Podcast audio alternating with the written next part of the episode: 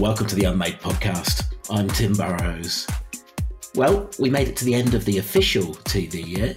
My guest today to talk about it is Rod Prosser, Chief Sales Officer at Viacom CBS, who listeners will know best as the American based owner of Network 10. Welcome, Rod. Hey, Tim. How are you? Mate, I'm very good. Thank you very much. Great, great. Um, look, before we start, I'd just like to do an acknowledgement of the country, if that's okay. I'd, li- um, I'd like to thank and acknowledge the traditional owners of the land, which I meet with you on today, and pay my respects to the elders past and present. Well, uh, thank you for that and for doing the honours. Now, I was looking on your LinkedIn profile. Next year, you'll mark a quarter of a century in media sales, almost all of it in television now, that includes 10 years with Nine, a couple of years in magazines with ACP, and a dozen years with 10. Um, I was thinking you, you arrived just after CanWest had sold. Then there were a couple of uh, years of relative stability on the ASX before things got a bit wild again when James Packer and Lachlan Murdoch invested. Grant Blackley was sacked as CEO a few months after you joined. James Warburton a couple of years after that. Then there was the administration and being bought by CBS, which then merged with Viacom. Um, and then COVID in 2020. Now, most people are going to look back on 2021 as an eventful year, but for you, I'm guessing it was kind of business as usual. it doesn't sound, sound like there was a lot of stability, does it? Um, look, you know, I think the COVID thing has been interesting. Certainly, the journey uh, Network 10 has been on over the last decade has. Um, has been an interesting one and well documented. And look, there, we, I, I, think my personal view is, is 10 has come out much stronger um, for all the, the, the changes and um, uh, things that went through. But yeah, look, it's been it's been an interesting ride, and look, a really a really great one for me too, because of obviously through that that period, as you just rightly pointed out, there's been obviously quite quite a number of um, various CEOs and leaders, and I've been fortunate enough to, to work with them all. And you know, you learn um, good and bad from from from people. So you know, I was really fortunate across the, the last decade with ten and, and the, the number of changes that went through. Well, one thing that interests me is now we've got this wider group. So we're we're two years into the merger or the remerger of Viacom and CBS, and it it's it's starting to actually feel more like a group, even in Australia. You know, uh, you, you have got the Viacom, the former Viacom channels of MTV and Nickelodeon, and then in August we saw the launch of Paramount Plus. Do you do you wake up thinking still at heart you work for ten, or do you actually feel like you're in a bigger group now? That's a really great question, Tim. The truth is, uh, we all wake up now feeling part of a bigger group because the integration that's happened over the course of the last, really the last two years. Look, I mean, it's, this with, with CBS. Um, yes, we reported into the um, domestic business, um, and that was fantastic. Um, and there was some great leaders in the business. Um, and then obviously the Viacom CBS merge uh, took place, and really that really defined, uh, I think, us as part of being being part of a um, well, one a global business, but a really strong connection into the international clusters. We are obviously falling into international, and our, our headquarters, if you like, is, is based in the UK. But within that cluster, there's there's Canada, there's Israel, there's obviously the UK and Australia. So we certainly get the sense, um, uh, you know, that we're, we're part of one a global business, but two, that as you rightly point out that the platform and the assets have really expanded. So we, we, we represent, well, the sales team represent all of our um, brands and assets um, on, on every platform. So we simply just can't wake up and think about 10 anymore. Otherwise, um, we'll be missing a trick or two. And then I'm sure one of the challenges for you, of course, is pretty much for the whole time that there's been the, the, this merged organisation, or certainly the vast majority, you've been out of the office as well. So just having the opportunity to build a team culture must have been quite different. I think the culture part is really interesting, and I think that's something that that not just our business, um, but but most businesses would have struggled with over the the, the, the last two years. Um, we we were quite fortunate uh, in in Australia that you know the vast majority of the team were already settled um, and and part of ten. I think the the big emphasis that we needed to put on uh, was really the, the, the, newcomers that were coming into the, the broader business from Viacom and indeed just more recently Paramount Plus. So um, I'm sure as soon as we're able and, and, and can get back into the office, there'll be a lot of social activity happening to, to really build that culture. And let's talk about talk about the uh, programming year just gone. Um, for you, what are the uh, what are the hits and highlights? And what are the ones where you think, oh, kind of, you know, we didn't quite get there on what we promised the market? Yeah. Um, look, I, will start with how we're going to start um, next year, which is with I'm a Celebrity. Uh, that that show has really redefined summer as far as I'm concerned. For so many years, Tim, as you know, we, we, we were so um, heavily focused um, over that period just on sport and or with television, which was which was you know pretty bad when you look back at it now. Um, we, we, we, simply just dumped repeats um, across the uh, across the summer period. As you know, we now work in a full year cycle. We don't just work to the ratings uh, week, so uh, we schedule for the full year. So with having with having um, I'm a Celebrity uh, there from the starting blocks and building that kind of um, momentum in the audience and ha- and have and creating a significant launch pad is um, been such a, as a for us has been such a um, terrific um, um, selling opportunity. And with celebrity, obviously this year not being able to go overseas for it, did that make a difference? Do you think? Uh, I actually, from, from our point of view, it's it's it's better from a from a commercial point of view because obviously um, traveling product uh, locally or domestically is a lot easier than, than getting it overseas. Now, the programmers might think something different, um, but certainly from, from our point of view, it didn't impact the ratings whatsoever. Uh, and, and it was, as I said, a, a lot easier to, to integrate our sponsors. Well, one of the ironies is um, last week, as um, uh, I'm, I'm, speaking to you from the UK, where there's the UK version of I'm a Celebrity, which wasn't able to come to Australia to film, and they lost four days of live programming to storms and stuff. So I guess one of the things Australia has is at least slightly more reliable weather. That's that's very true, um, and and plenty of creepy crawlies that, that still still uh, yeah you know build a lot of fear into the to the uh, celebrities. So okay, so um, uh, uh, and going back to the sort of looking back at the year, so um, you're happy with the the, the start to the year with I'm a Celebrity. Um, how do you feel it unfolded from there? Yeah, I think for the look, the start the start was excellent. Build, it always builds that momentum for us, as I said. Um, obviously, we had some nuances in our schedule this year uh, because of COVID. One of those being Survivor ran later than it would normally. Uh, thankfully, um, because I think it, it, gives us great momentum, even though the Amazing Race did amazing things. Um, Survivor moving back into its um, home in um, post celebrities. Uh, the right place. Yeah, because you were hoping for two seasons, weren't you, of Survivor initially? Yeah, I think we sort of decided that you know, but well, well look, uh, the, the we we we often ran two in a year. I think this year we went back to we, we, we could only do one, so we only ever scheduled the one, but it had to run later just because of timing and COVID, and we had to obviously pivot. originally, it, or traditionally, we shoot it in Fiji. Obviously, it, it was then. Um, housed in Queensland and will be again. Uh, so we, we, we, did have to pivot. So yes, we, we may have had thoughts around how could we run two, um, but I think the idea is always just to have one one series running a year because it's a heavy production.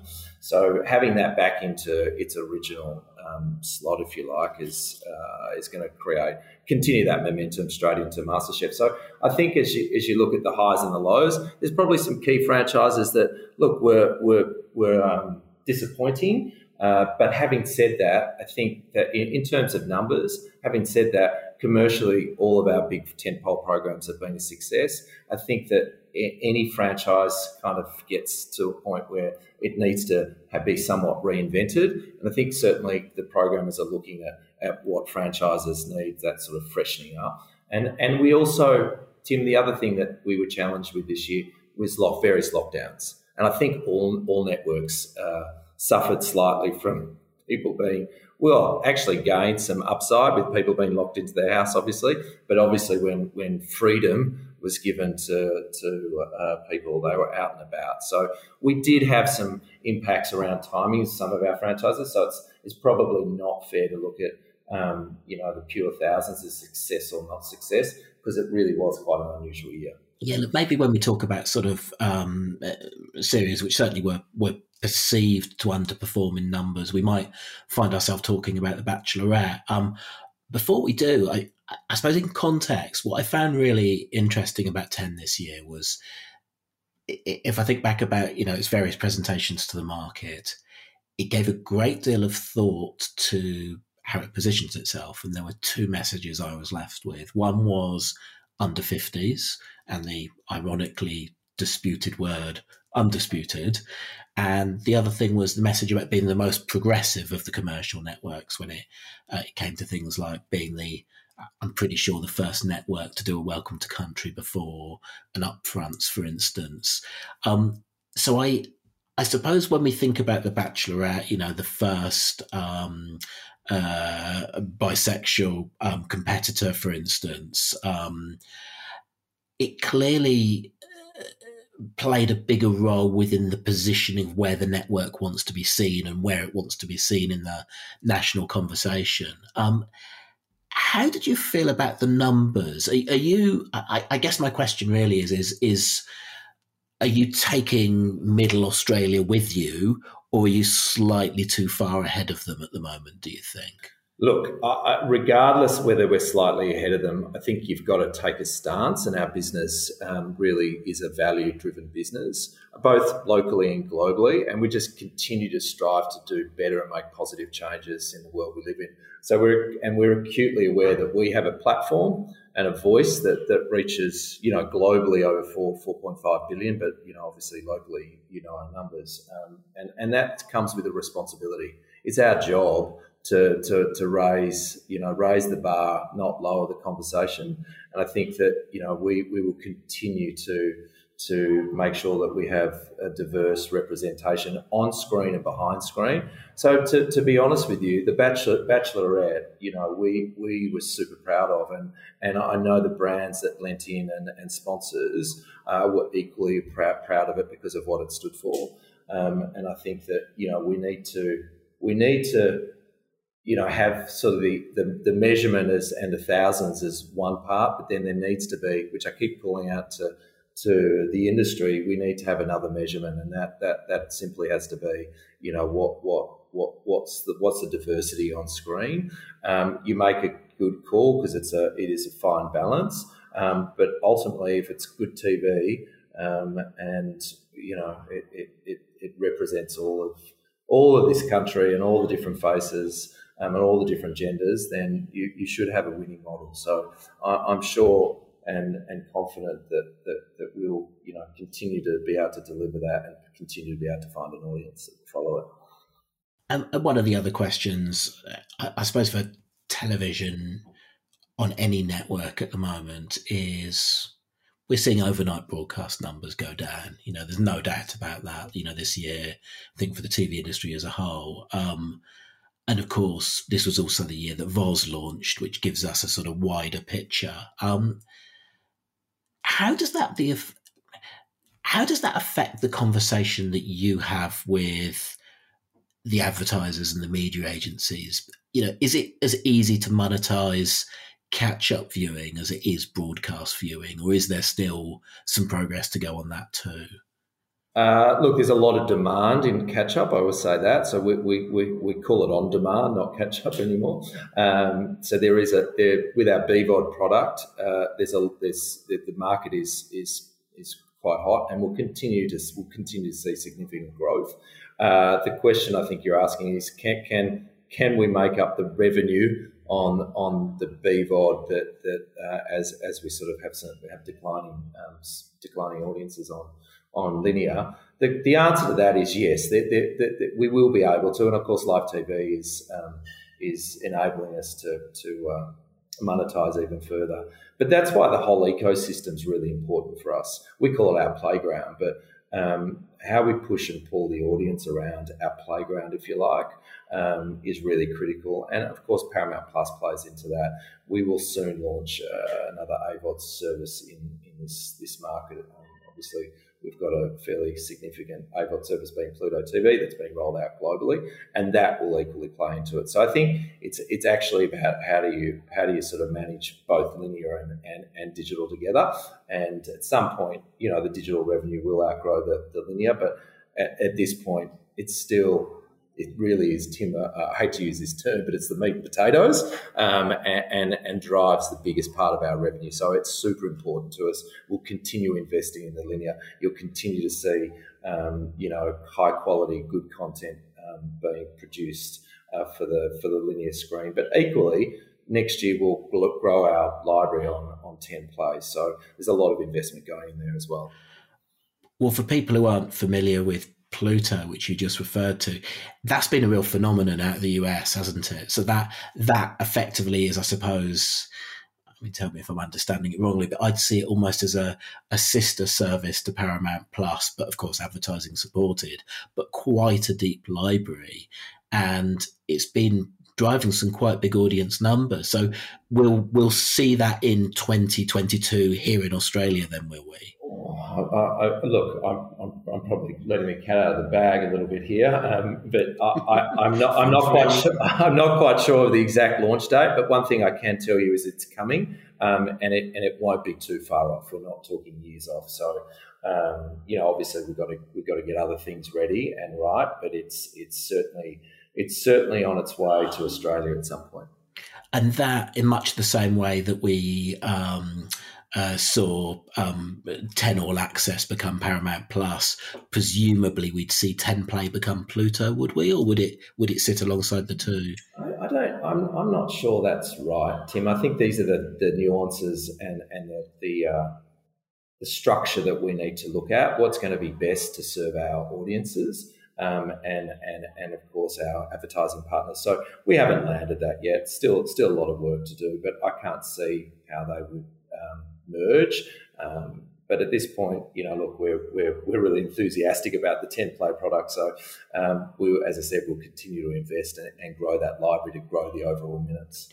Now, something you touched on, you know, about the importance of live TV, of course, is, you know, arguably the two staples of live TV are sport and news. Arguably, if I had to pick the three sales directors, you've got the toughest job because you've got the least sport and arguably the least news resource as well. Um, is that a fair observation? I love being an underdog, Tim.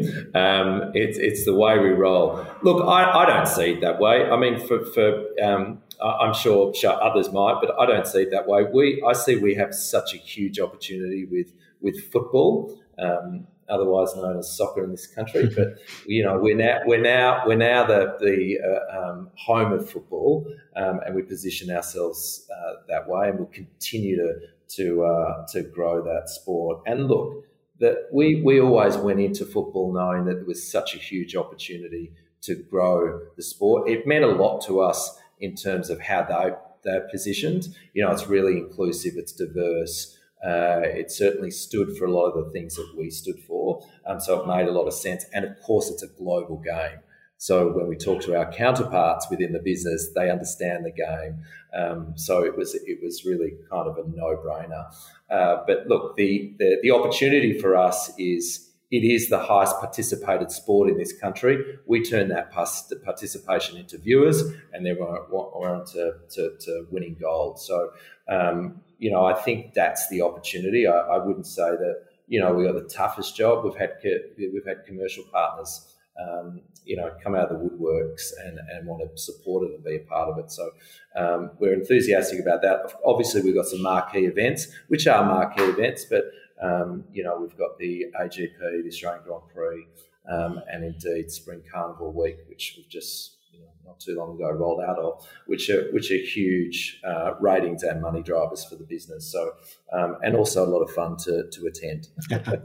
and um, uh, with A League, I presume something like that takes a year or two to really get all of the sponsors aligned. So, presumably, these few months we're not really seeing everything you'd hope to see yet in terms of support? Well, we've got look. I think from from sponsors, we, we've got the commitments and, and the categories that, that we, we were chasing. So I'm really pleased with where we've we've landed, and, and we've actually we've exceeded expectations commercially.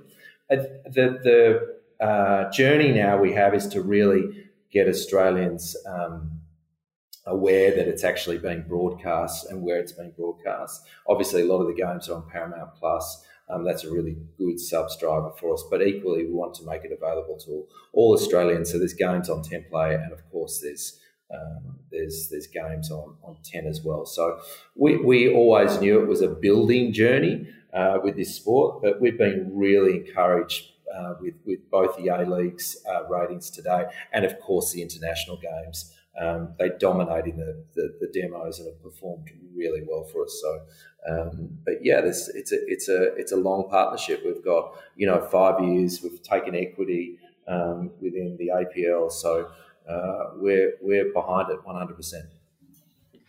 Well, let's uh, before we start looking forward to next uh, next year. Uh, a couple other bits of housekeeping. It seems like a million years ago, but I remember we were talking about how the there was a plan to bring James Corden out to Australia. Your your your your your upfronts friend mm. James Corden, having yeah. done the uh, the opening video with him. Um, is that back on the agenda for next year? Are you likely to get him out in 2022? Do you think? We'd love to get him out, and I know James would love to come out. It's it's it's a logistic thing more than anything. Obviously, COVID has. Uh, created the headache for us that, that, that made it not possible um, when we wanted to. But we're always talking to, to, to, the guys at CBS on how we can make that possible. Um, and, you know, we haven't, obviously, we haven't slated a date, but we'll continue to talk to them and, and find a way uh, soon, hopefully, Tim. Well, let's yeah, let's talk a bit about um, next year. One of the things which certainly makes life interesting for me to write about is it feels that of the three networks, 10 is the one which has got the most new formats coming through, you know, which is is from your point of view, I suppose, both interesting and, you know, an element of risk because you haven't got the familiarity factor of an existing format just rolling out again. Um, how are you thinking about the coming year? What what sort of promises are you making to sponsors about audiences for some of the new shows? Yeah, I mean we've we've spent a lot of time with our um, agency partners, our consortiums as we call them, uh, and indeed our um, incumbent sponsors around where we're going to see the audience growth next year. Uh, and we have we have growth built into our schedule, no question. Uh, we, we think a lot of things will be normalised uh, next year, particularly as hopefully we roll into what will be a much more normal year, less impact from COVID. So we, we've we know that there's there's pockets and areas where we needed to focus on. Um, I'll take MasterChef as, a, as an example. Um, obviously, that was in a very different position um, last year. Everyone was in their homes, and and the, the ratings went through the roof.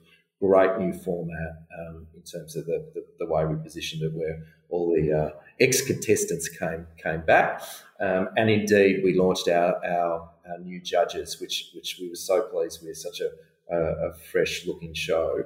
Um, and then this year, obviously, as I said, nuanced because um, because of lockdowns, etc. But we also knew that we needed to have a stronger hook. So next year we, we go into MasterChef with the with a lot of the ex uh, contestants, including Ju- Julie Goodwin, uh, returning to, to really challenge it out in the kitchen. So we know uh, we know that we've got a lot of enthusiastic uh, partners already wanting to come on board, and, and we, we know there's going to be growth growth in, in the thousands on that. So um, that's a great example about how we can tweak a format to to to really lift the audience. And then, of course, as we get into the to the second half, um, and actually, to be honest with you, our, our, our, thousands and our ratings right right in this period now now are growing. So so so we're pleased about that. So look, the, the commitments we've made to our agencies and consortiums is around growth, um, and and indeed. Um, both audience growth and commercial share growth, and, and we're pretty confident around doing that. And I guess in terms of investment in new formats, Hunted would be the biggest one. Yeah, look, I, I think firstly, I think it's really important that we keep delivering uh, new formats. The audience, our audience, craves for that. We talk about a progressive audience. Um, you know, just rolling out the, a consistent schedule is great, but you also need to to pepper that with um, new formats and something fresh. Uh, and and our audience expects that from us. So you know, even if that's a, a show um, that's that sits at eight thirty at night, um, or if it's a if it's a big franchise, their their expectation is that we'll deliver something fresh. Hunted is a great format that's worked overseas that we're really confident that that will do great things out here. It's going to be shot in Melbourne. It's really fresh. It's really it's really different, um, and it's like nothing else that's on on on the TV screens at the minute. And what sort of age demographic do you think it will be attractive to?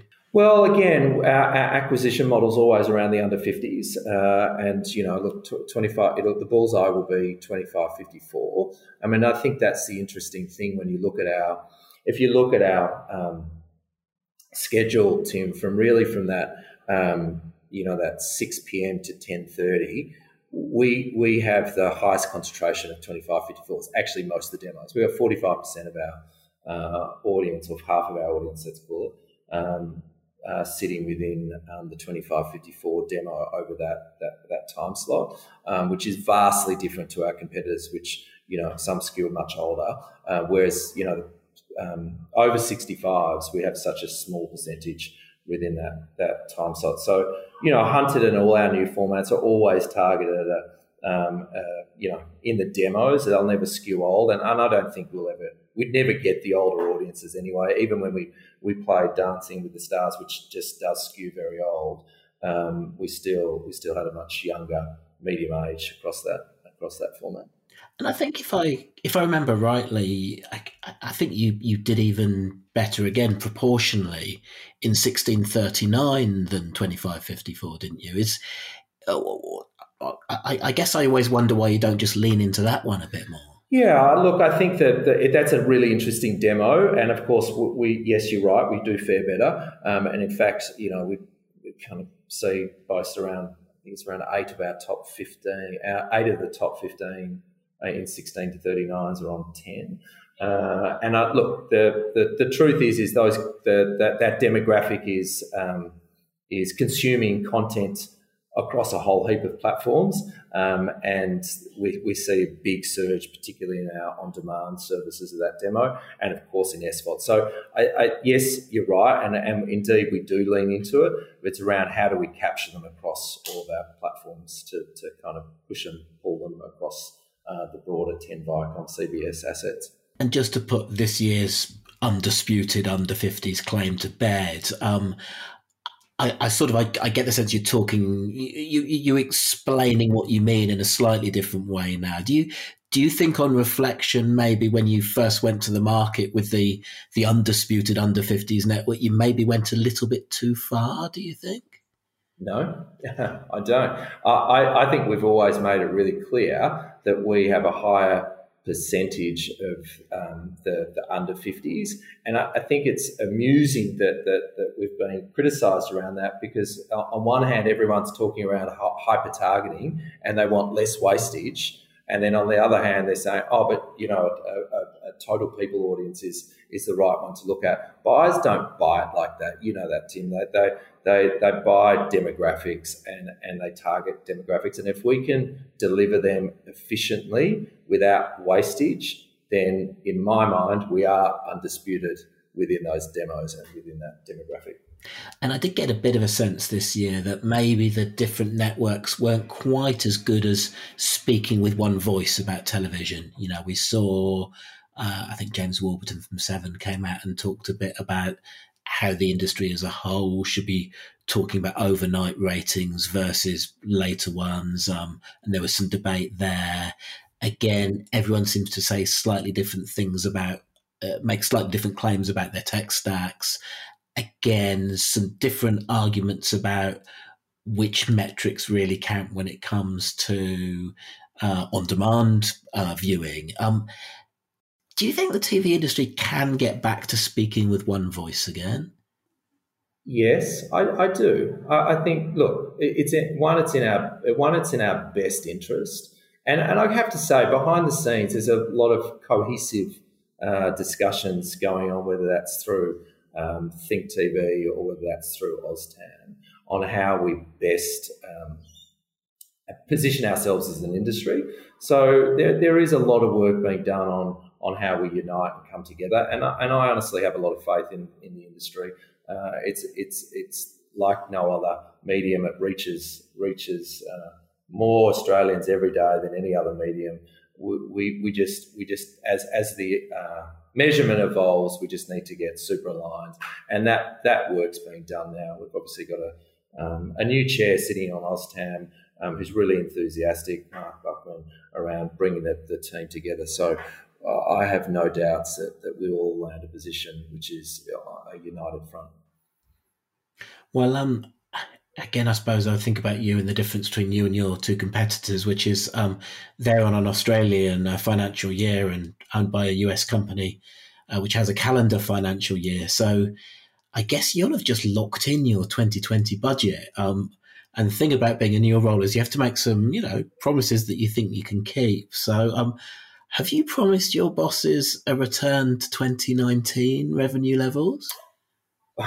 Actually, to, to, to I mean, be honest with you, Tim, um, we, our our uh, revenue expectations are, are higher than tw- 2019. We've, we've been really fortunate um, commercially to uh, grow our revenue share and our overall revenue uh, across the last two years. So I'm really pleased with the sales team, and I think part of that is that we don't, we sort of don't look behind us. We don't, you know, we don't spend a lot of time worrying about what you call our competitors are doing, whether it's seven or nine. Uh, the sales team are, are, singly focused on, on what they can deliver, and they're they're, they're idea centric. So that's really resonated with with the market, and and off the back of that, we've been really successful in, as I said, growing our our revenue and our revenue share, but also our premium. Uh, what we can offer advertisers in terms of our uh, integration and sponsorship partnership um, uh, elements is has um, really well received. So uh, our expectation and, and, the company's expectation is is um, greater than that of what we delivered in 2019. It's big promise. That is where we leave it. My thanks to Rod Prosser. And if it's not too early to say it, have a great Christmas break, Rod. You too, Tim. Uh, it was wonderful chatting to you today. Um, and uh, yes, have a very Merry Christmas. The Unmade podcast is produced with the enthusiastic support of Abe's Audio. More soon. I'm Tim Burrowes. Toodle pip.